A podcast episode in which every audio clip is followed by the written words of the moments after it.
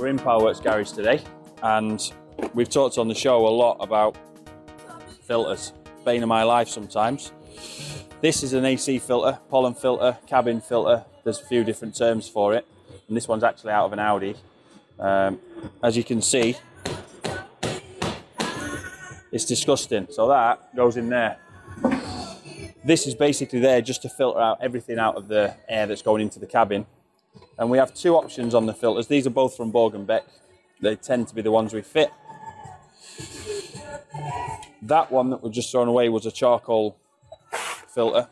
This one is just a plain filter.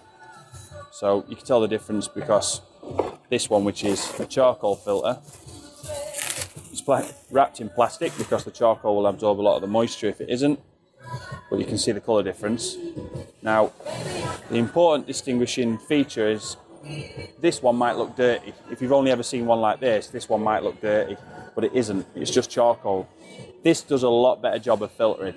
Now, as you can see from the size difference, we're limited on size with this. To put charcoal in makes it a lot thicker. So it's possible that on this particular application, which is a Hyundai or a Kia, probably a Sportage, that this filter you wouldn't be able to get a charcoal one for it. This one's from a VW. This one will fit a Golf. Uh, it will fit an, an, A, an A3. Um, this has charcoal in it.